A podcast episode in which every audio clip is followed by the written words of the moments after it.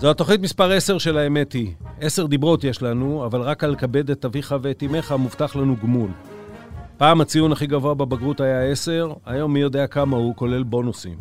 10 היה המספר של פלא ושל מרדונה, וגם של מסי, בלי ספק 60% מחמישיית השחקנים הגדולים בהיסטוריה. הכל 10, נהגנו לומר כשלא היה באמת מה להגיד על המצב, ואם הכל 10, אז בואו נתחיל. האמת היא, עם עופר שלח. עם עופר שלח. כולנו יודעים להגיד שהחינוך זה הדבר הכי חשוב, לכולנו יש דעה למה החינוך בישראל לא עובד. גודל הכיתות, שכר המורים, ניהול פוליטי, מה לא.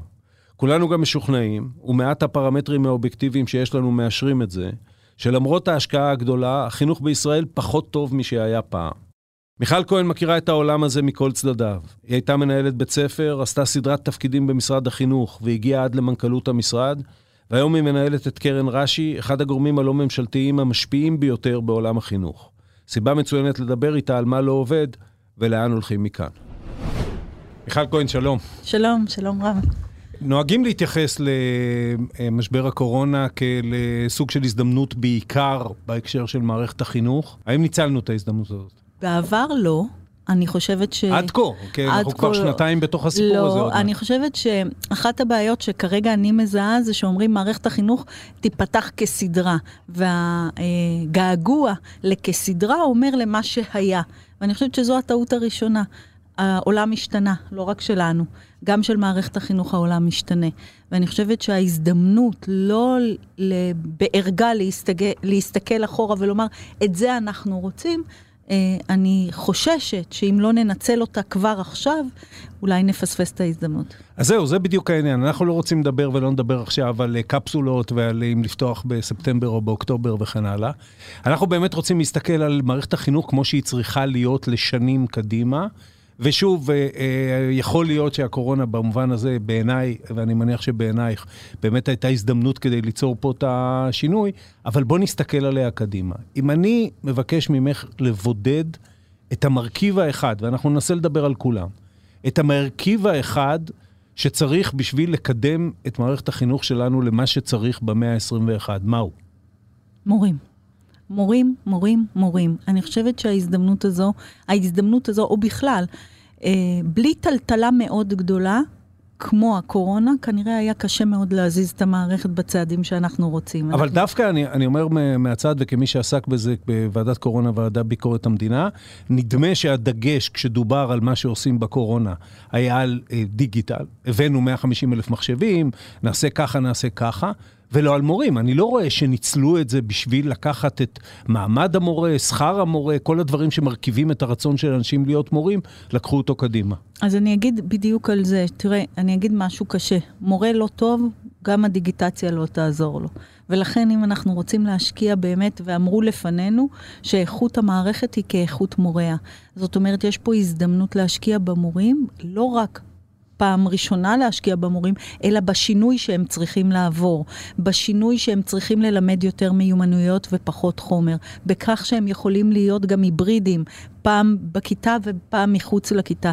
בעצם הקורונה סימנה לנו את שבירת המסגרות, ואם אנחנו לא ננצל את זה ליותר יצירתיות, ליותר, גם דיגיטציה, אבל דיגיטציה היא לא חזות הכל. רגע, היא... אז בוא, בוא, בוא, בוא נעשה את זה מסודר. מה היית רוצה שאני אלמד, או יותר נכון, איזה תודעה היית רוצה שתהיה לי?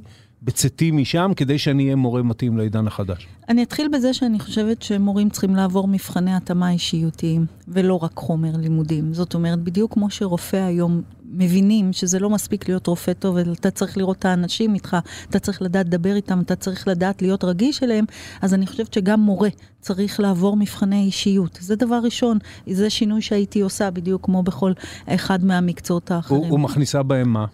בודק את ההתאמה לא מבחינת הידע, את ההתאמה מבחינת הרצון, המוטיבציה, היכולת לדבר עם ילדים, היכולת להכיל, היכולת להיות שם. זה מקצוע מאוד שוחק, זה מקצוע מאוד קשה. אגב, את יודעת שהדוגמה שאת נותנת, במקרה אני, בעולם הרפואה אני קצת יותר בקיא, והדוגמה שאת נותנת היא דווקא מוזרה בהקשר הזה שהיום, למשל, הדרישה כדי להיכנס ללמוד בפקולטות לרפואה, היא אה, פסיכומטרי באזור ה-5,000, אני יודע, 750 על אמת, 750 וצפונה. יש לי ניסיון עם זה. וה, ואומרים לי רופאים, ויש לי הרבה ידידים רופאים, בין זה לבין התכונות שמייצרות בסופו של דבר רופא טוב, שיודע להקשיב, שיודע ל, ל, ל, לשמוע מהחולה, לעשות אנמנזה, להבין מהחולה מה יש לו, אין קשר. אז את... אני אגיד שיש לי ניסיון עם כן. אוניברסיטה אחת, כן. שאחד הקריטריונים, נכון, זה מעל 750, זה תנאי הסף, אבל הוא לא תנאי, אבל הוא לא מספיק, זה שהם עושים להם גם התאמות אה, אה, במכון מסר, הם בודקים את האישיות שלהם, הם מסתכלים האם הם מכוונים לרופא, לחולה כן או לא, אני מכירה את זה באופן אישי. עכשיו, אז אני חושבת שזה מורים, הכיוון מיכל, שצריך להיות. כמה מורים uh, המערכת מכשירה מדי שנה, סדר גודל? נדמה לי קרוב ל-11 אלף מורים מדי שנה. זה יהיה קשה למצוא 11 אלף אנשים כאלה. אז תראה, אז, אז עוד פעם, זה לא הכל או לא כלום. אני חושבת כן. שכמו שיש רישוי ב, עורך דין עובר סוג של רישוי, גם מורה עובר סוג של רישוי. אלא מה, שמי שנכנס תמיד הוא זה שגם מסיים. אין מערכת שממש ממיינת. למה? זה כמו כדור שלג, אומרים, אה, זה לא מקצוע כזה נחשק, אז נפתח יותר ונוריד יותר. עכשיו, אני לא מהחסידים של הפסיכומטרי כמנבא הצלחה של אנשים. אני מהחסידים של אנשים שבאים למקצוע מהמקום הנכון. נדמה לי שכמעט כל אחד כל אחד שמאוד רוצה יכול להיות בסופו של דבר כמה דברים. גם למורים, וזה קשור גם למעמד המורה, וזה קשור לאיך מערכת, איך אה, מדינת ישראל מתייחסת למורים. או, מה שמביא ואיך אותנו... ההורים מתייחסים למורים. מה שמביא אותנו אה, כתנאי התחלתי לסוגיית הכסף. כי בסוף לא יעזור כלום, אני מניח שיש 11,000 אנשים איכותיים בישראל, שאפילו היו רוצים להיות מורים. כקריירה כראשונה, כקריירה שנייה, זה לא משנה. אה, רק שכשהם מסתכלים, בוודאי כקריירה ראשונה, בוודאי כמפרנס עיקרי או מפרנסת עיקרית, הם מסתכלים על שכר המורה, הם אומרים, מה לעשות, מזה אני לא אוכל לחיות, אז אני אקח את הכישורים שלי למקום אחר. אני אגיד שכסף זה, זה באמת אה, אחד המרכיבים, הוא לא הבלעדי. בסוף אנחנו יודעים במחקרים שהשכר הוא מספר שלוש או ארבע בבחירת מקצוע. סביבת העבודה, שגם כן היא משפיעה, ולמורים אין סביבת עבודה מעצימה ונינוחה. ההתייחס... היוקרתיות של המקצוע, אנשים הולכים למקצועות למרות שהם לא מרוויחים הרבה, אבל יש יוקרה, יש כן. הערכה. כל המרכיבים האלה מתחברים הכל גם למורים. אבל המורים לא מספיק מוערכים, לא מקבלים שכר גבוה, אין להם סביבת למידה איכותית ומעצימה, ותחבר את כל הדברים האלה, זו הסיבה שלא ילכו אנשים. לכן כסף לבד לא עושה את השינוי. לא, אבל הוא, הוא צריך להיות איזשהו רף. רף, אני, נכון, אני גם ממך... באופק חדש וגם בעוז לתמורה, כשהעלינו את השכר בקרוב ל-30 אחוז, שזה חסר תקדים כמעט ב, בשוק העבודה, זה לא מאוד שינה את המחט, כי צריך עוד כמה דברים. אבל האם השכר היום, כמו ש... ואני מדבר אה, איתך כמובן גם כאקס-מנכ"לית משרד החינוך, האם השכר היום הוא מבחינתך, בראייה שלך ומהידיעה שלך, מהשאלונים שאתם עושים, השובים שאתם מקבלים, הוא לא מכשול לכניסה העיקרי? הוא מכשול, אני לא יודעת להגיד אם הוא העיקרי, הוא מכשול, אה, אבל אנשים, גם אם הם מרוויחים לא מעט, ואין להם סביבת עבודה שמכבדת אותם, לא יישארו שם. ולכן אני חושבת שעוד מכשול זה שבדרך כלל הסכמי השכר היטיבו עם הוותיקים, ולא היטיבו עם הצעירים. ובכלל, אני לא שייכת לזרם הזה שחושב מורה טוב, מורה לחיים. אני חושבת שאנחנו בעידן של אה, אה, דור Y, Z, לא משנה, עושים תחלופה, ולכן לא צריך מורה טוב, מורה לחיים. צריך מורים שיראו בזה משימה, שליחות, שיהיו מוכנים. וגם יכול להיות מצב שמהנדסים עושים שמונה שעות, מלמדים שמונה שעות, נותנים משהו לנשמה שלהם, כי זה מקצוע של נשמה, וממשיכים ומשתכרים במקום אחר. התפיסה הזאת שמורה צריך להיכנס בגיל 24-5 ולצאת עם המקל בפנסיה היא תפיסה מוטעית, היא לא רלוונטית לעולם שלנו כבר, וזה דבר שחייב להשתנות. ואם... ויש מודלים כאלה, יכול להיות גם מודל, ואת מכירה טוב את השירות הציבורי במדינת ישראל, יכול להיות מודל כזה בשירות הציבורי במדינת ישראל? אני חושבת שכן. אני חושבת שכן. אם, אני תמיד אומרת, אם הייתי חושבת שהכל סגור, לא הייתי נמצאת שם. אני לא שייכת לאלה שאומרים אין מה לעשות, מערכת כזאת. אני גם לא, לא שותפה לבכי ולנהי על מערכת החינוך. מערכת החינוך זה מכלול של מוסדות חינוך. תשאל את ההורים.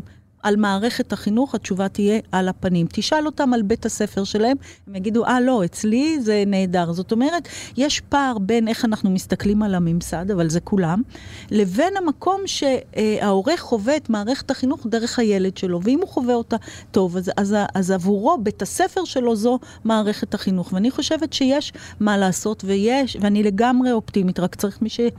ירצה לעשות, צריך רק מי שיתגייס, וזה לא פשוט, כי יש לנו ארגוני מורים קשוחים, ויש לנו אה, מוטיבציה כאילו לשנות, אבל כולם רוצים להישאר בקומפורט זון שלהם. זה מורכב, אבל זה אפשרי. אוקיי, okay, אז נגיד שהצלחנו להשיג את הכמות הגדולה הזאת של האנשים הראויים, ונגיד שיצרנו לפחות את רף ההכנסה שעושה את זה כדאי, בין אם זה כקריירה ראשונה, קריירה נוספת, קריירה שנייה, מה שזה לא יהיה. עכשיו, מה בוא נלמד את המורה הזה, בוא נכשיר אותו. על מה נכשיר אותו? אז אני חושבת שאנחנו צריכים באמת, אחד, אה, נושא של התמקצעות המורים. זו אחת הבעיות של המערכת, שמורים מלמדים מקצועות שהם לא למדו. זה דבר אחד, שזה תנאי הכרחי, זה, זה, לא מספיק, אבל זה הכרחי. מורה שנכנס לכיתה ולא יודע את החומר ברמה הרבה יותר גבוהה ממה שהתלמיד צריך לדעת, נתקל בקושי, זה אחד. דבר שני, מורים צריכים להיפרד מהלוח ומהטוש היום, אה, ולהבין שבסוף היום כשמחפשים עובדים, לא מחפשים את זה שקורא בגוגל ורץ ומקיא, אלא את זה שיכול להיות גמיש, את זה שיכול להסתגל לשינוי, את זה שיכול לעבוד בעבודת צוות, את זה ש... אה, בוחנים את הדרך מחשבה שלו ולאו דווקא את התוצאה, ואת כל זה אנחנו לא עושים במערכת החינוך. נתחיל מהדבר הראשון, שהוא בסך הכל אה, די מדהים מה שאת אומרת. את אומרת בסוף, היום מערכת החינוך מכשירה מורים שרמת הידע שלהם בחומר שהם צריכים להעביר, היא לא הרבה יותר גבוהה מהרמה של התלמידים שלהם. אני אומרת את זה בזהירות, אני, אני זוכרת ואני אגיד את זה בזהירות, עוד בימים שאני הייתי שם, 40% מהמורים בלבד מוכשרים למקצוע שאותו הם מלמדים. וכל השאר לא. זה, אה, ועכשיו זה נורא תלוי גם באיזה שלב גיל. ביסודי דיברו על מורה כולל, שבעצם מתמחה בכל ובכלום. ובעצם למדנו שאנחנו יודעים שהשפה, האוריינות, זה המכשיר הראשון שילד צריך, או בכלל כולנו, כדי שתהיה לו את היכולת גם ללמוד ולחשוב. ואנחנו יודעים ש, שבמכללות לא לימדו את החינוך הלשוני כמקצוע בסיס למורים, ולכן אתה פוגש מורים, אני אומרת בזהירות, יש מורים נפלאים, אבל אתה פוגש מורים שלא מספיק מוכשרים, לא כי הם טיפשים, כי הם לא מספיק מוכשרים, ולכן צריך לעשות העמקה בנושא של המקצועות. אתה פוגש מורים בעל-יסודי, שחלקם למדו את, ה, את המקצוע וחלקם לא. איך ש... יכול מורה, כשאני נכנסתי להיות דוגמה, מורה, כשאני דוג... נכנסתי להיות מורה, למדתי היסטוריה ותנ"ך, ואילצו אותי ללמד לשון. ולא ידעתי לשון. איך, ישבתי בבית ללמוד. כמובן שהדוגמה הכי קלה לי, להיתפס בה היא מתמטיקה, ואני גם מכיר, כי ב, אני זוכר שביום אחד דווקא אה, השר אלקין, שהיה מורה למתמטיקה בעצמו, אה, סיפר לי על הרמה של המורים למתמטיקה במתמטיקה. איך יכול מורה כזה, שהוא לא בקיא במתמטיקה, הוא לא צריך להיות ברמה של דוקטור, אבל הוא לא בקיא במתמטיקה ברמה של אפילו נגיד אה, תואר ראשון, ללמד מתמטיקה כשאנחנו רוצים דגש, וכל הזמן אומרים את זה, אנחנו רוצים כמה שיותר תלמידים בחמש יחידות, אם לא אז בארבע יחידות, ברמה כזו שתאפשר להם גם לצאת קדימה לעולם טכנולוגי. אז התשובה, אני אתחיל מהסוף, שכשהגדרנו את זה כמשימה, קראנו לזה חמש פי שתיים, השגנו. השגנו כי היינו ממוקדים, קבענו יעדים, השקענו בהכשרות, נתנו יותר שעות, נתנו יותר משאבים, גירינו יותר ילדים, יצרנו, הסרנו חסמים, והמערכת השיגה. השיגה בדיוק את מה שהיא רצתה להשיג. האם היא השיגה? כי אני, בואי נדבר על אנגלית, כן? ש... באנגלית היא לא השיגה. ש... ב, ב, את יודעת, באנגלית, אה, אה, כל אדם יגיד לך, אדם מהעולמות של ההייטק, אנגלית גם יותר חשוב ממתמטיקה, בסוף אנגלית זה השפה של העולם הזה. אנחנו מייצרים בוגרים של מערכת החינוך שלא מדברים אנגלית, זאת אומרת, הם... הם... מדויק, אנחנו מייצרים בוגרים שקרוב ל-70% עושים חמש יחידות ולא יודעים לדבר.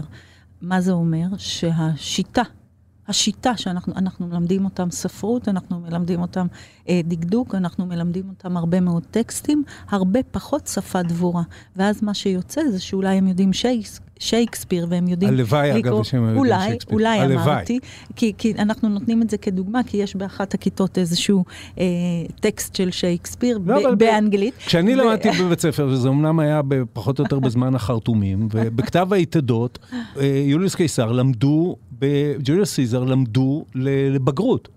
ואני לא יודע אם בגלל זה או לא בגלל זה, אני מניח שלא בגלל זה, אבל במקביל, רמת הידע באנגלית, אני חושב שהייתה יותר טובה מאשר היום. זאת אומרת, אה, הנוסטלגיה הזאת, אני לא, אני לא כל כך uh, מסכימה איתה, אני חושבת שמאז ומעולם uh, המערכת השקיעה בכתיבה ובקריאה ופחות בדיבור, וזו התוצאה. עכשיו, uh, לכאורה כשאתה בודק את מספר היחידות, uh, דווקא בשונה ממתמטיקה, כמה ילדים מסיימים חמש יחידות, הרבה יותר נניח מממוצע רגיל, אבל, אבל הם פחות מדי מדברים. אבל למה הם פחות מדי מדברים? כי אנחנו עסוקים איתם כל הזמן במחברת ובספר, פחות. הכנסנו שעה דבורה נוספת, אני לא יודעת היום מה קורה עם זה, אבל נדמה לי שהתוכנית באנגלית, אמנם הכינו תוכנית, אבל לא יצאה לפועל, וזה חבל, כי כמו שאתה אומר, מתמטיקה זה מישהו...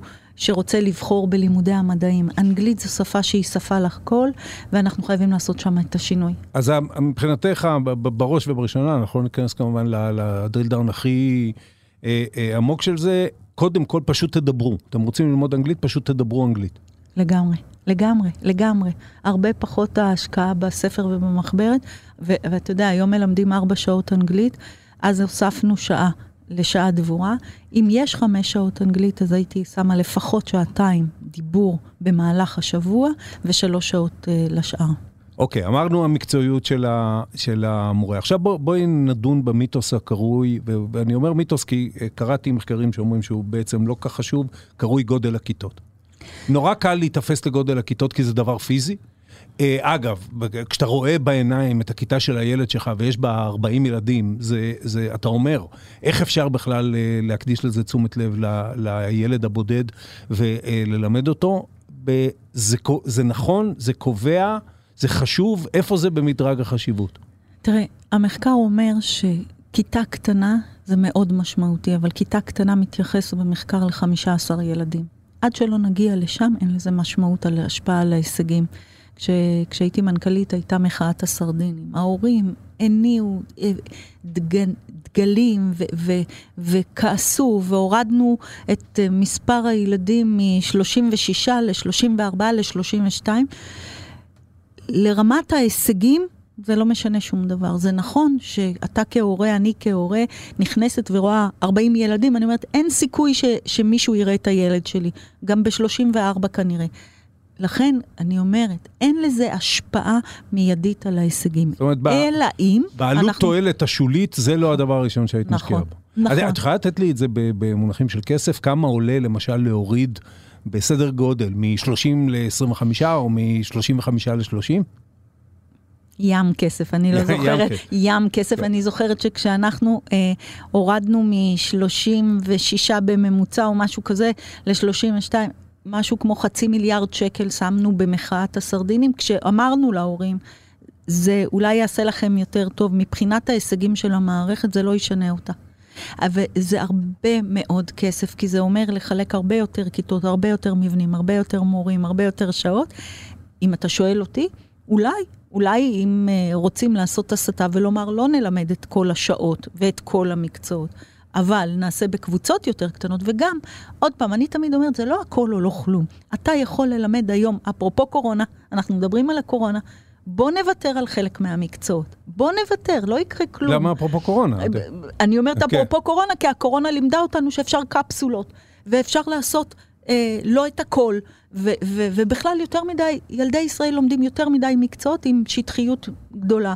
לא צריך, מה לא צריך ללמוד? צריך ללמוד את השפות, שזה עברית, אנגלית, מתמטיקה, וצריך להוסיף לזה עוד מקצועות נלווים, אבל הדגש צריך להיות על השפות, ואם דיברנו על העולם המשתנה, העולם המשתנה צריך לתת להם בסיס ו...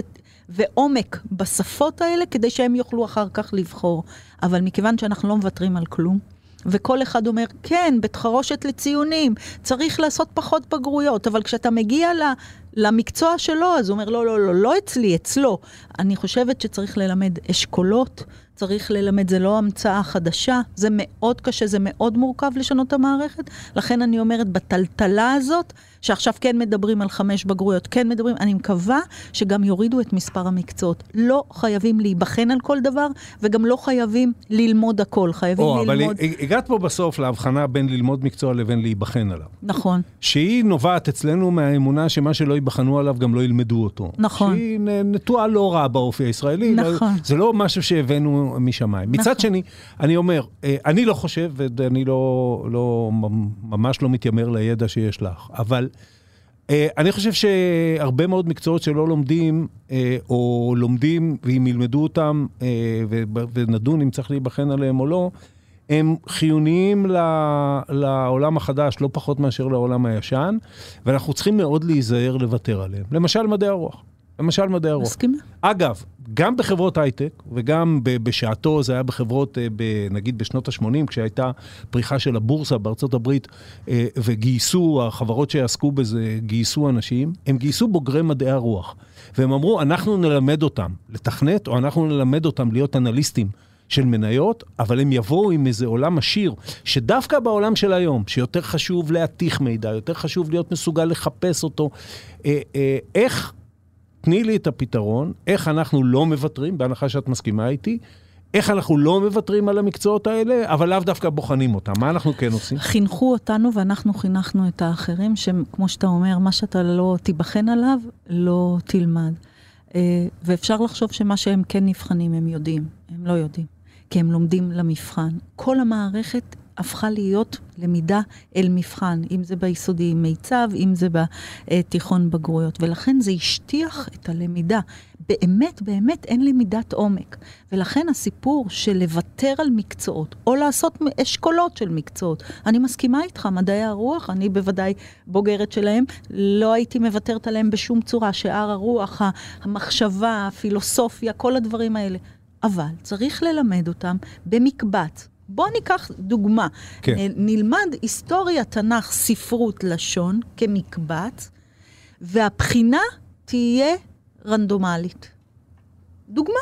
רנדומלית. אחת, לא, אגב, את לא עוזרת לי התלמיד. רגע, רגע, לא, אני לא רוצה, אני לא רוצה, כן. כי אני רוצה לשנות את התפיסה, שדרך אגב, גם מורים אמרו לנו, כשהתחלנו לעשות עבודה על מקצועות ביחד, אינטרדיסציפלינרי, מה שנקרא, אמרו לנו, אבל אין לנו את השוט של המבחן.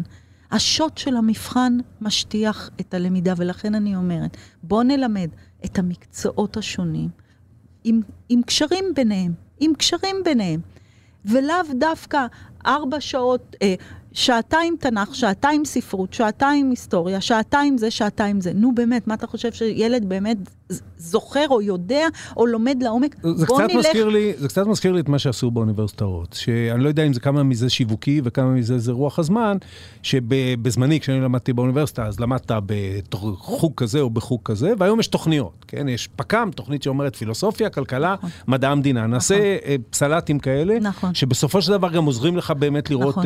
הקשרים. רחב יותר, כן. עוזרים לך לראות רחב יותר, כי גם אם אתה רוצה להיות, אפרופו, פק"ם, פק"מיסט במשרד האוצר, הוא לומד את התחום שלו, המקצועי, אבל אם אין לו ראייה רחבה, לא נדבר עליהם עכשיו. לא, לא בחר דוגמה טובה כן, במיוחד. כן, בדיוק, בעיקר דוגמה שמעצבנת, שהם חושבים... לימודי הקיסרות הרומית, אני כן, חושב, כן. יותר התאימו. נכון, אבל אני רוצה לומר על התפיסה, שאתה צריך לפתוח את הראש, ועוד יותר היום, כמו שאתה אומר, בסוף היום בהייטק, בזה, לא מחפשים בהכרח את המתכנתים הכי טובים, אולי גם, אבל לא רק, מחפשים אנשים עם באמת, עם הגמישות או זמישות, המהירות להשתנות. המקום שאנחנו מלמדים בסיילואים, והמקום שכל המערכת היא סיילו, היא המקום, הוא המקום שבעצם לא מאפשר את הפתיחה הזאת. זה קשה, זה מורכב. אני אומרת המון דברים שגם אני, כשהייתי שם לא ידעתי, או לא הצלחתי לעשות אותם, ניסיתי מאוד. איפה מאוד זה עובד? מה... איפה ראית בעולם שזה עובד? קודם כל, אה, אני אגיד בארץ, זה עובד, יש בתי ספר מדהימים, שלקחו משברים שונים, הזדמנויות שונות, ועשו איתם עבודה מדהימה. אממה, אנחנו מסתכלים על בתי ספר בדרך כלל מחוזקים, בתי ספר מחוזקים, בתי ספר שיש להם באמת לא מעט, אה, גם אוכלוסייה מבוססת וגם משאבים. הפער הוא כש, כשאתה לא מאפשר את זה לכולם, וגם כשאתה כרגולטור... להפך, אז אתה יוצר, אה, אז בדיוק. מערכת החינוך במקום להיות בדיוק. המשווה של קרש הקפיצה, בדיוק. וזו כמובן אחת הטענות, היא טענה גם בבריאות, היא גם טענה בדברים אחרים, שבסופו של דבר, כשבודקים פה כמה מושקע בילד אה, בממוצע, אז הממוצע הוא לא רע. רק שהממוצע הזה מתחלק בין אלה שמשקיעים בהם הרבה לבין מערכת החינוך או הבריאות הממלכתית, אני אקח את החינוך כרגע, שלא נותנת מספיק. תראה, הסיפור של פערים במערכת החינוך, אני אגיד קודם כל על מערכת החינוך שלא הצליחה לשבור את הקשר בין המצב הסוציו-אקונומי של ילדים ואוכלוסייה לבין ההישגים. זאת אומרת, גם היום אנחנו יודעים על ילד שנול... עם אותה מנת משכל, נולד בתל אביב ונולד כשם קוד ברהט באופקים, אה, גם אם הם באותו מקום, נולדו באותו מקום, הם התפתחו בצורה שונה לחלוטין בגלל ההזדמנויות. לא בגלל שאחד טיפש ואחד חכם, בגלל ההזדמנויות. שלא לדבר על זה שבתוחלת החיים של האחד היא בערך גבוהה משבע נכון, שנים משבע שנים. אבל כן. זה בדיוק כמו שאמרת, זה לא כן. רק חינוך, זה חינוך, זה דיור, זה בריאות, זה תרבות, זה אומנות, זה, זה הכל. כל נושא ההזדמנויות לא נמצא באותה עוצמה לאותו ילד, אז זה לא רק תקציב. כמובן שזה בסוף מגולם בתקציב, אבל תחשוב ש, שזה... אני תמיד אומרת שהדיפרנציאליות או המצ'ינג או כל השיטות האלה שאנחנו יודעים להגיד אה, איך אנחנו מתקצבים, רווחה, כולם אותו דבר, ובעצם מי שהכי זקוק, היה לא מזמן על זה כתבה, שמי שהכי זקוק מקבל הכי פחות, כי בעצם אין לו את, ה, אה, אין לו את היכולת uh, כן. להשלים למצ'ינג. אז כל השיטה היא שיטה מעוותת, וזה חוזר לשאלה הראשונה. האם מדינת ישראל, ממשלות ישראל לדורותיהן, שמו את הנושא, אנחנו קוראים לזה מוביליות חברתית, כי בעצם אתה רוצה לבדוק את מספר, או את, יכ... את ההזדמנויות שאתה נותן לילד, למשפחה, ביחס להזדמנויות במרכז, וכשאתה לא נותן את אותן הזדמנויות, אז גם אם הוא מאוד חכם, וגם אם אין לו תמונת עתיד, אין לו קבוצה, אין לו קהילה שמייצרת לו גירוי, אז הוא לא יתקדם. זה דבר מרתק מה שאת אומרת, כי אני אה, קראתי פעם שבניגוד למה שנדמה לחשוב, אצלנו מילת המפתח הייתה לפחות, אה, ואולי עד היום, זה מצוינות. ובניגוד למה שנוהגים לחשוב, כשהדגש של מערכת החינוך הוא על שוויון, תצא ממנה גם מצוינות. בהחלט, כי מה אומר שוויון? שוויון אומר לא לתת לכולם אותו דבר. שוויון אומר לתת לכל אחד את מה שהוא צריך. זאת אומרת שאם בתל אביב ילד מקבל on top משרד החינוך עוד 5,000 שקל, כן, בתל אביב, וילד באופקים אמרנו כשם קוד, לא מקבל את התוספת הזו, והמדינה לא משלימה לו את זה, אז איזה שוויון. זאת אומרת, אפילו האמצעים, המשאבים, לא נמצאים באותו... אז ולכן... באה בא מיכל כהן ונהיית מנכ"לית משרד החינוך, ואני מניח שהייתה לך אותה השקפה גם כשהתמנית אה, נכון. לשם, ואומרת, אני אשנה את זה. מה מונע ממך לשנות את זה? קודם כל, צריך לומר שאנחנו כן עשינו תקצוב דיפרנציאלי, אבל קמו עלינו כולנו לכלותנו. כי, מי זה כי, כולנו? אה, כולנו זה אנשים שנפגעו. בוא ניקח למשל את החינוך הדתי-לאומי. החינוך הדתי-לאומי מקבל הכי הרבה תקציבים. למרות שהוא יחסית חינוך אה, שמשיג הישגים. עכשיו, מה זה יחסית? הוא משיג הישגים, בין השאר, כי הוא גם מקבל עוד תקציבים. ברור שכשאתה עושה תקצוב דיפרנציאלי, אחד מקבל יותר והשני מקבל פחות, ואת הדבר הזה, אל תלך רחוק. אפרופו ערבות הדדית, לא אוהבים אצלנו. לא אוהבים דיפרנציאליות אצלנו, לא בקורונה, ערים אדומות, ערים כחולות, ערים, לא בחינוך, לא בבריאות, לא ברווחה. אה, את אומרת לא, לא אוהבים, אבל את לא גם, אוהבים, את גם ופוליטית... הרבה יותר, הרבה יותר מרומזת שמעשית היא מתקיימת. זאת אומרת, זה דבר ידוע שבכל פעם שהם מציגים את הנתונים, אה, ניקח שלושה תלמידים בחינוך ה... ב- בישראל, אחד במגזר הערבי, אחד במגזר נקרא לו הכללי לצורך נכון. העניין, ואחד במגזר הממלכתי-דתי, אה, הערבי יקבל סדר גודל של 70 אחוז מהכללי, והכללי יקבל, והממלכתי-דתי יקבל, לא יודע, 130 או 140 אחוז. אה, זה, אי אפשר לנתק את זה מהעובדה שמשרד החינוך נמצא כבר הרבה מאוד שנים בגלגולים שונים של אותה מפלגה, או בוא נגיד ב... ב אה, אה, עד כמה הדבר הזה הוא, הוא, אה, זאת אומרת, שאת באה ואת מנסה להתמודד עם זה, אז מה? זה השר שאומר לך לא? זה, זה המערכת שאומרת לך? מה, מה, קודם כל, אתה יודע יותר טוב ממני, כן. עופר, על השיטה הפוליטית בישראל. אתה כן. יודע מה המשמעות של הסכמים קואליציוניים, אתה יודע מה המשמעות של כוח פוליטי שמשנה סדרי עולם. אז יש הבדל בין כשאתה כפקיד ציבור עושה מעשה, וכמובן אתה צריך גיבוי של השר, כי אה, אתה לא יכול לעשות מה שאתה רוצה בתקציב משרד החינוך, נכון? אתה צריך גיבוי של השר. בעיקר גיבוי של השר אם אתה לוקח מאחד ונותן לשני. כן. זה דבר אחד. דבר השני, המערכת לא מוסדרת עד הסוף, לחרדים את שלהם, לחינוך הדתי, אה, זה לא מערכת חינוך אחת, יש ארבע, ארבע מערכות. חינוך ערבי, חינוך כללי, חינוך דתי-לאומי וחינוך חרדי, ולכל אחד מהם תקציב שונה. עם כל מיני הסדרים כאלה ואחרים של פוליטיקאים. מעולם לא הגדירו תקציב שהוא תקציב שווה לכולם, והרי בתי הספר נמדדים לפי מדד טיפוח. מדד טיפוח זה המדד שאומר מי האוכלוסייה בתוך בית הספר. זה המדד הכי מדויק. לא למס של אה, רשויות, אלא פר בית ספר, מי ההורים, מה ההשכלה שלהם. כן. מה... ו- ובעצם נורא פשוט. נורא פשוט, אתה נותן יותר למי שצריך. נתנו זאת אומרת, יותר כמו למי... בהרבה מאוד דברים, אבל- בסוף הממלכה ויתרה על להיות הממלכה, והיא התארגנה לפי... אה, או שהממלכה יש לה מדיניות, שהיא מדיניות שמתורגמת דרך תקציב, והיא לא אומרת שזו המדיניות שלה. אני אומר, ויתרה מרצון על אה, להיות הממלכה. היא מתארגנת לפי הסדרים נקודתיים הקשורים ליכולת אה, הפעלת אה, כוח פוליטי. אז בואי, בואי אה, ניקח צעד הלאה וניכנס באמת לתחום של דיגיטציה.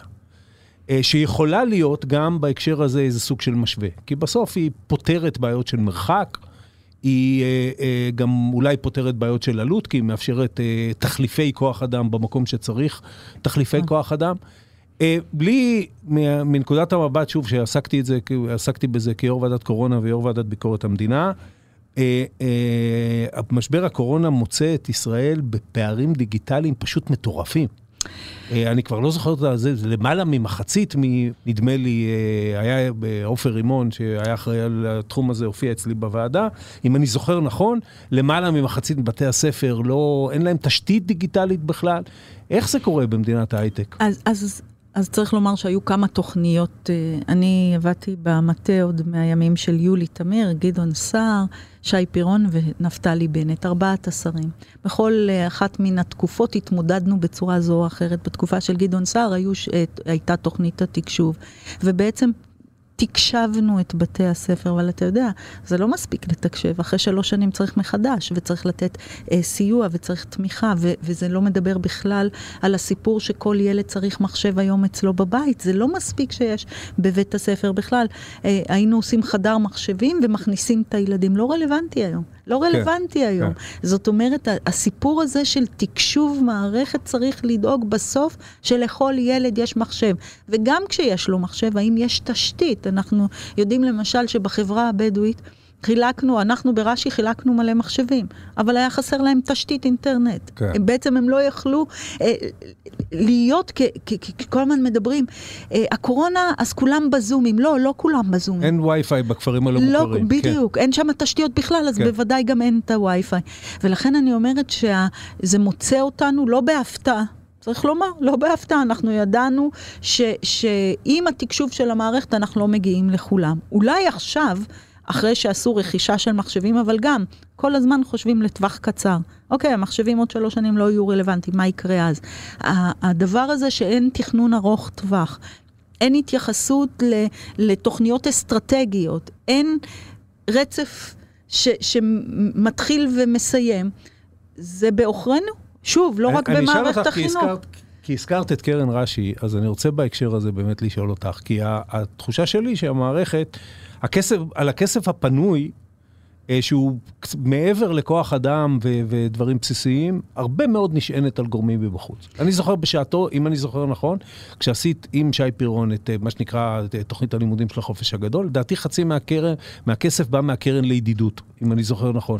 אז זהו שלא ברגע האחרון. אבל- אז זהו שלא, נכון, אבל בתוכנית, הקרן כן. לידידות רצתה להיות שותפה שלנו. אז רגע, אני אגיד על זה משהו. תראה, כן. אה, עמותות וקרנות בישראל, אני אגיד את תפיסתי, החברה האזרחית, מה שאנחנו קוראים לה, ובתוכם עמותות וקרנות צריכות לסייע לממשלה ולא הפוך, לא לקחת במקומה את האחריות. הן יכולות להצטרף למדיניות כשיש מדיניות. כשאנחנו עשינו את חמש פי שתיים, אני אז הייתי מנכ"לית, קרן רש"י ושותפיה היו חלק מהתוכנית, אבל מי שהוביל זה אנחנו, ולא אף אחד אחר. הכסף הגדול היה של משרד החינוך, למרות כל אלה ש, שדיברו על זה. הכסף הגדול, כי אנחנו השקענו 75 מיליון שקל כדי לקדם את הדבר הזה. אני רוצה לומר שהחברה האזרחית, התפקיד שלה להאיר מקומות חשוכים ולעזור לממשלה, שהיא מאוד בירוקרטית ומאוד מסואבת, ל- ל- לעשות את הדברים האלה, כי אנחנו נמצאים בשטח. אסור ואסור ואסור בתכלית האיסור שאנחנו נהיה במקום הממשלה. וגם לכן ברש"י, מהרגע שנכנסתי, אני יודעת נקודת כניסה ואני יודעת נקודת יציאה. אני לא נשארת שם כל הזמן, ואת ואני אבל בונה יכולת. המדינה יפה. נשארת שם? אני לא רק שאני מוודאת, אני לא כן. אכנס לפרויקט, אם המדינה לא תתחייב להיות שם, ואנחנו בונים גם את תהליך המעבר. אני מעדיפה פחות פרויקטים, אבל פרויקטים שבונים יכולת של האזרחים, של הילדים, של בתי הספר, של וואטאבר. אבל אנחנו לא ניכנס למקום שאחרי שנצא, תהיה נפילה וחלל הרבה יותר גדול. אנחנו, תקציב החינוך במדינת ישראל הוא למעלה מ-60 מיליארד שקל. אנשים לא יודעים, אבל בשקלית, out of pocket, זאת אומרת, מה, מהכיס של משלם המיסים, הוא יותר גדול גם מתקציב הביטחון. זה נכון. אה, זה כמובן השוואה של תפוזים ואשכוליות, אבל אה, רק בשביל בשביל לתת איזושהי דוגמה. איפה בתקציב הזה אפשר למצוא כסף? מה היית מבטלת, שהוא דבר מז'ורי, בתוך התקציב הזה, בשביל לשים במעמד המורה, בשביל לשים בדברים שדיברנו עליהם? אז, אז אה, קרוב ל-90% מתקציב חינוך הוא שכר. משכורות, הוא לא גמיש, אתה לא יותר מדי יכול לשנות, אלא אם אתה משנה לגמרי את הסיפור של כמה שעות אתה מלמד וכמה שעות הילדים ילמדו.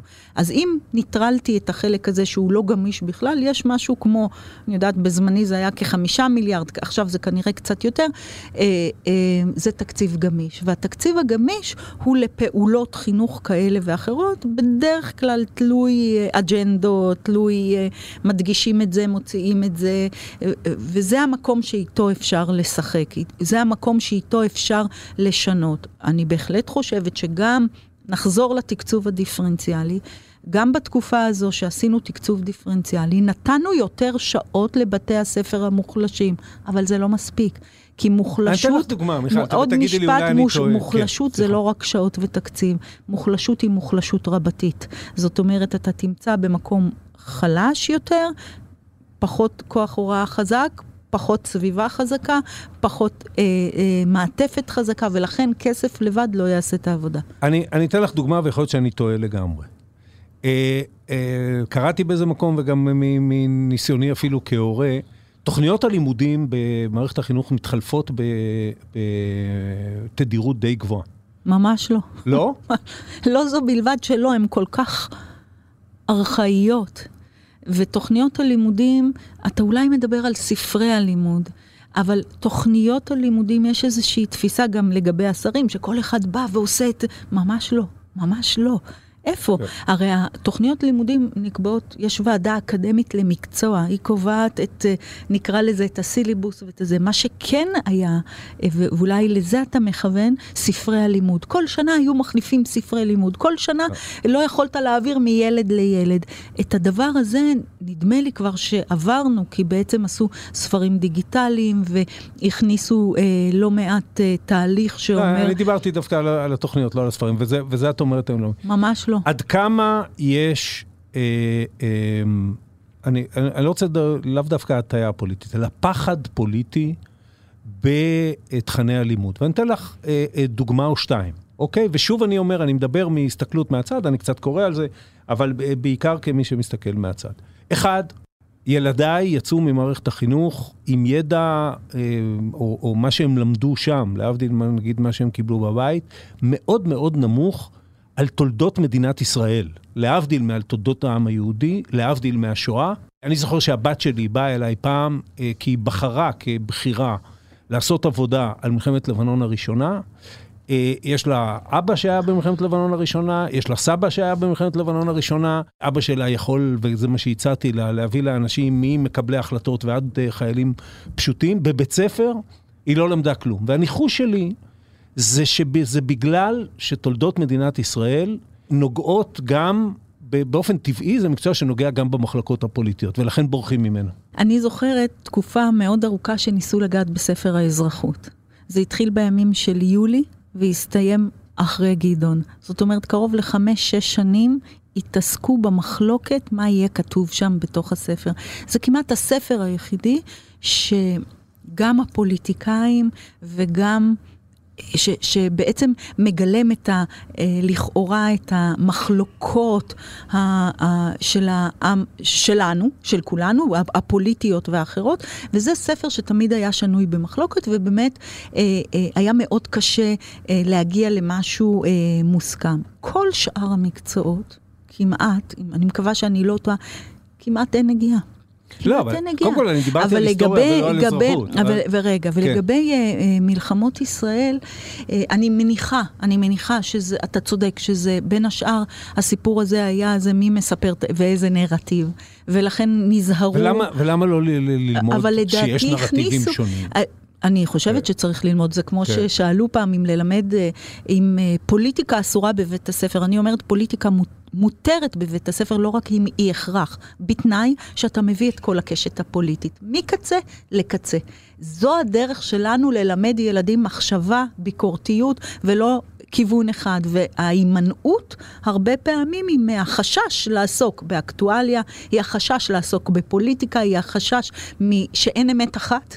שאין אמת אחת, אין ספר. מה לעשות בחיים אין אמת אחת. בדיוק, אין ספר שאומר כן. ככה וככה וככה, וזה חשש מאוד גדול. בזמנו הוצאנו uh, חוזר מנכ"ל שאומר, תתעסקו בפוליטיקה על כל הרצף. אני, אני אתן לך עוד דוגמה. uh, וזה כשאני הייתי uh, במערכת החינוך, באופן טבעי למדנו תנ"ך. אגב, למדנו די הרבה תנ"ך. זה לא נתפס אז כאיזשהו סוג של הדתה, ואני גדלתי בחברה או בסביבה חילונית גמורה. אלא להפך, כמשהו שנער או נערה עבריים, כדאי שידעו נכון, על, ה, על המקום, על, גם על הקשר שלהם למקום הזה, גם על ההיסטוריה שלו, גם על הנרטיב שלהם. Uh, היום, כשמדברים על לימודי תנ"ך, יש מיד מי שקם וצועק הדתה. זאת אומרת, האם הגענו למצב בתוך פוליטיקת הזהויות, שמאיין גם את היכולת להגיד את מה שאת אומרת, צריך ללמוד דברים בתוך מערכת החינוך, וצריך ללמוד שיש יותר מסיפור אחד. א', לגמרי. החשדנות והפחד מהכפייה, ו, ואני תמיד אומרת שהיהדות שה, נכבשה במרכאות כפולות על ידי חובשי הכיפה, אבל זה לא ככה. זה לא ככה. אם אתה מסתובב בעולם היהודי בכלל, אתה רואה שאנשים כל אחד באמת באמונתו יחיה, ומותר להיות יהודי ולא לשמור את השבת, ומותר להיות יהודי וללמוד תנ"ך, ומותר להיות יהודי ולעשות כל דבר. ואני חושבת שפה גם החילוניים לאורך השנים ויתרו על המקום הזה, וקמו תנועות, כמו כל דבר, זה משקף את כל ה... השסעים והמחלוקות, שכל אחד מפחד מהצד השני. אה, זאת אומרת, אם לימדת, אני זוכרת שהיה איזה מכתב נורא מפורסם שעשו קבלת שבת בגן, רחמנא ליצלן. כתבו ההורים למנכ"לית משרד החינוך, הדתה במערכת החינוך, קבלת שבת. זאת אומרת שבעצם אנחנו נורא עסוקים בסגרגציות. כל אחד יש לו שייכות, ואם חס וחלילה למדת יותר מדי חגים יהודיים, אז, אז חובשי הכיפה השתלטו עליך, וזה לא נכון. אני, אני בעד ללמד, אני, נגד ההפרדות האלה. אמרתי, כמו בפוליטיקה, כמו בדברים אחרים, צריך ללמד הכל ולתת בידי הילדים את מירב היכולת גם בסופו של יום לבחור. מה שמביא אותי לקראת סיום באמת לסוגיית מעורבות הורים. וזה משהו, את יודעת, אני עוסק הרבה בענייני צבא וביטחון, גם הצבא מתמודד עם זה כבר, את יודעת, כשהבן שלי היה בטירונות, בצנחנים, באותה יחידה שאני הייתי בה אה, כמה עשרות שנים לפניו, באתי ליום מורים. ומפקד הבסיס אה, אמר כמובן מאליו להורים, לכולכם, אני מניח, יש את הטלפון הסלולרי שלי. עכשיו, בגלל שאני זקן וצפוד, אז אני, אני חשבתי, זה, אגב, הרבה הורים שם חשבו שזה איום ונורא. אבל עכשיו זה, זה אפס קצהו על יד מערכת החינוך. האם אנחנו במצב היום שמנהל בית ספר, שמפקח או מפקחת אזוריים, ועד למנכ"ל משרד החינוך, לא יכולים, אין להם את הכוח ואת ה, את ההעצמה בשביל לעמוד מול הלחץ של ההורים, ולכן היכולת שלהם להתמודד עם כל השאלות ששאלנו היא מאוד מוגבלת. המדינה ויתרה, הממלכה ויתרה גם על להיות ממלכה מול האזרחים שלה. אז אני אגיד שזו באמת סוגיה מאוד מורכבת. בסוף מנהל טוב היום צריך להתמודד עם הקהילה שלו. אני לא עושה הנחות. זאת אומרת, הוא צריך להתמודד עם ההורים, הוא צריך להתמודד עם המורים, הוא צריך להתמודד עם הילדים. זה מנהל טוב, אין לו דרך אחרת. בסוף, אלה, אני לא אוהבת את המילה לקוחות, אבל אלה בעלי העניין שלו. ההורים הם חלק מהסיפור. יחד עם זאת, כמו בכל דבר, אנחנו אוהבים, נותנים אצבע, לוקחים את כל היד, ההורים אוהבים גם, יש להם איזו תחושה, כל אחד שיש לו שני ילדים וחצי, בטוח שהוא יודע יותר טוב מהמורה את מקצוע ההוראה, כי הוא חינך את ילדיו בבית. ולכן אני חושבת שזה קשור גם לנושא הראשון שדיברנו, חוסר כבוד מינימלי למקצוע ההוראה ולמומחיות, לפרופסיה שנקראת מורה, זה דבר אחד. והדבר השני, חוסר הגבולות. זאת אומרת, אני, כולם אומרים לא התערבות, לא מעורבות, לא התערבות, אז, אז יש, יש ויש. מנהל בית הספר צריך לשים את הגבולות. הרבה פעמים מנהלים נשאו אליי, עיניים אלינו ואמרו, לא נתתם לנו גיבוי, כן נותנים לנו גיבוי. בסופו של יום בשטח נמצא המנהל והרשות, וצריך לשים המנהל, גבולות אני, נורא ברורים להורים. אני אייצג אותו, מיכל. כן. המנהל בא ואומר, שוב, באנלוגיה הצבאית הלא כך טובה שהבאתי, אה, יצאה הנחיה בשעתו של הרמטכ"ל, וההנחיה אמרה, אין ביקורי הורים בשבתות בבסיסים, נקודה. עכשיו, הצבא זה צבא, זה לא גוף דמוקרטי, זה גוף היררכי, אומרים, זה קורה. אה, לא, אני מכיר גם הורים, זה לא עצר אותם, אבל אומרים זה קורה. המנהל צריך להרגיש שאם הוא יעמוד מול uh, הקהילה שלו, כמו שאת אומרת, ויגיד לה, סליחה, אבל אני, עשו אותי המנהל פה, ואני אה, מייצג איזושהי מערכת ממלכתית, ואני מחליט ככה או ככה, הוא מרגיש שבאמת לא יהיה לו גיבוי משום מקום. אז אתה מדבר כבר על סוגיה אחרת, זו סוגיית הגיבוי. אני חושבת שמנהל בית ספר צריך, ש... צריך שהמערכת תעמוד מאחוריו, והמערכת היא לא רק מערכת שיושבת בירושלים במשרד החינוך, כי היא לא יכולה באמת לגעת בכל מנהל, צריך את המערכת העירונית. מנהל צריך לשים גבולות, אין ברירה. הורים, אם לא שמים להם גבולות, הם נכנסים גם בשטחים שהם לא צריכים. מצד שני, אני תמיד מאזנת, ההורים הם חלק מהמשוואה של החינוך. ואין לנו דרך אחרת. אה, במשרד החינוך לא יכולים לתת את הגיבוי היומיומי לכל אה, מנהל, ולכן אני אומרת, יש פה שילוב של כוחות. רשות, מנהל בית ספר ומורים צריכים לשים גבולות להורים. יחד עם זאת, לכבד את המקום של ההורים, והפוך, הורים. במקום שלהורה אין גבול, הוא פוגע קודם כל בילד שלו. אנחנו נראה, זה לא, זה לא עובד לא במקביל, זה עובד במקביל. הורה בלי גבולות יהיה עם ילד בלי גבולות, ובדרך כלל זה, זה מה שאנחנו נפגוש, ואנחנו מתמודדים עם זה, וזה קשה. אני לא אומרת שזה קל. מנהלים באמת קורסים תחת הנטל, וגם ככה זה קשה, וההורים לעיתים, לא תמיד, יש הורים מקסימים גם. לעתים אה, מתבלבלים במקום שלהם, ובדרך כלל, בדרך כלל הם מתבלבלים במקום שלהם כשהם לא שבעי רצון, צריך לדעת לזהות מה לא, יש שם. לא שבעי רצון הוא המצב הישראלי הנתון. אני לא בטוחה. אתה יודע, עשינו פעם סקר על, מנ... על uh, הורים ומערכת החינוך, ו... ומה שפתחתי איתו ואמרתי שתשאל את האזרח, איך מערכת החינוך הישראלית? התשובה, על הפנים. איך בית הספר שלך? לא, לא, בית ספר שלי הוא בסדר. אני חושבת שבסוף הורים יודעים להעריך בתוך בתי הספר. שוב, יש בתי ספר נפלאים ויש בתי ספר פחות.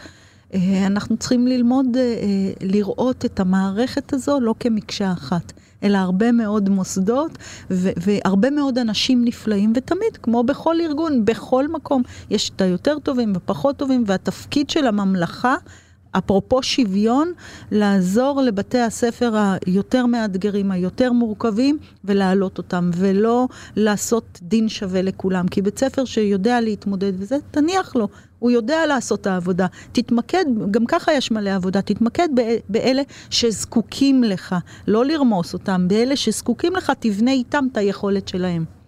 ובנימה אופטימית זאת. מיכל כהן, תודה רבה. תודה רבה. עד כאן עוד פרק של האמת היא.